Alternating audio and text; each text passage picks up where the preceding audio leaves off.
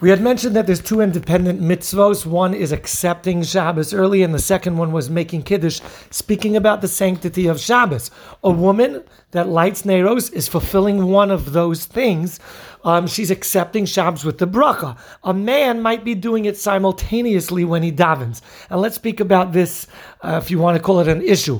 When a woman is Mekabel Shabbos, when she makes the bracha on the Neros, she's unable to light the neiros afterwards uh, because it's already Shabbos. That's why women first light and they make the bracha after. This is also why women have to cover their eyes or cover the neiros because you need to have a bracha before something, not after. And being that if they make the bracha and then light, they're doing chil Shabbos.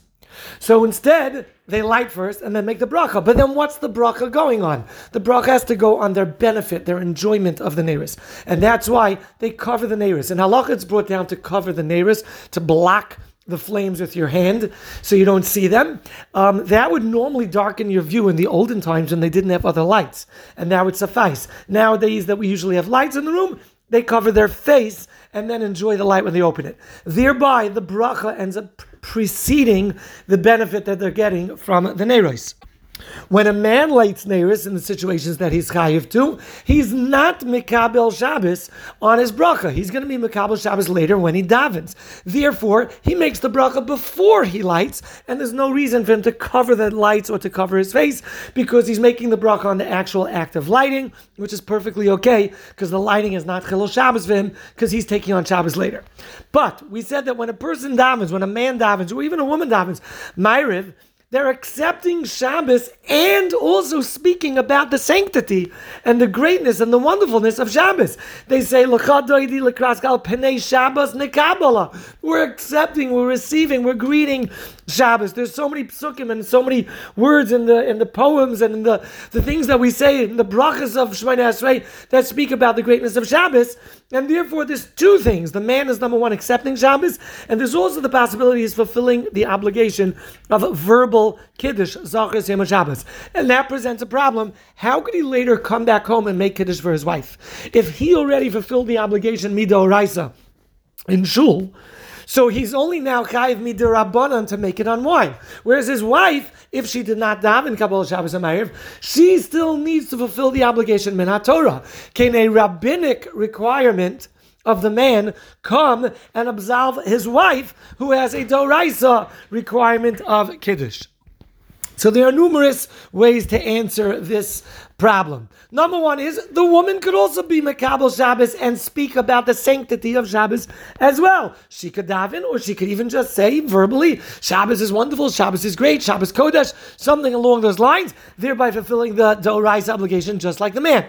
Another option is for the man to have uh, conscious kavana not to fulfill the obligation of kiddush doraisa while he's davening.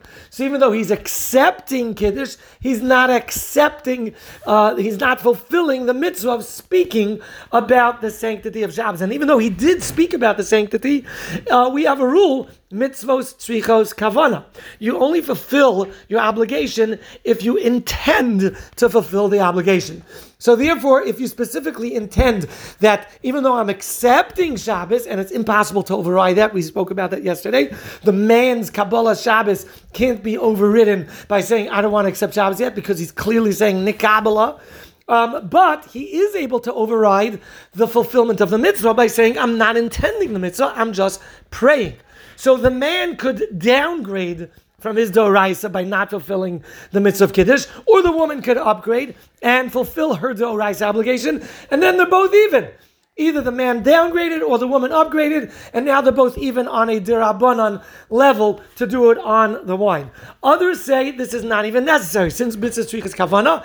If the man did not intend to fulfill the obligation of speaking about the specialness of Shabbos during the davening, he doesn't get that mitzvah. So he still is on a Doraisa level, and you don't need a conscious kavana otherwise.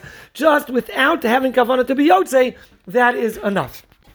Another answer is given as follows: Once the Rabbanon um, describe how to do kiddush, and they say that it should be done with wine, it's possible that there is no other way to do it anymore. Similar to what some opinions say about davening. Technically, Minatora, if somebody would just say, God Almighty, you're great, you're awesome, please uh, make me have a great day at work, thank you very much, you would fulfill your Doraisa obligation. But once the Rabbanan the sages um, restrained or constricted davening to uh, the 18 brachas to the Shmona Esrei, it's possible that there is no other way to fulfill it anymore. Chazal have the ability to restrict or bind us to a specific form or manner of the fulfillment of the Raisa. And if we don't do it in that way, you're not doing the Raisa. And therefore, some say that since our sages said to do Kiddush on wine, doing it otherwise nowadays will not work except for on Yom Kippur when we don't have the ability to make Kiddush on wine. They never said to do it on wine. But any other time, when they say to do it on wine, even if we daven and speak about our special Shabbos it could be nobody fulfills their rice obligation until they actually make it on wine, and therefore the husband can make kiddush for his wife without a problem. We'll talk a little bit about women making kiddush for others or children katanim tomorrow.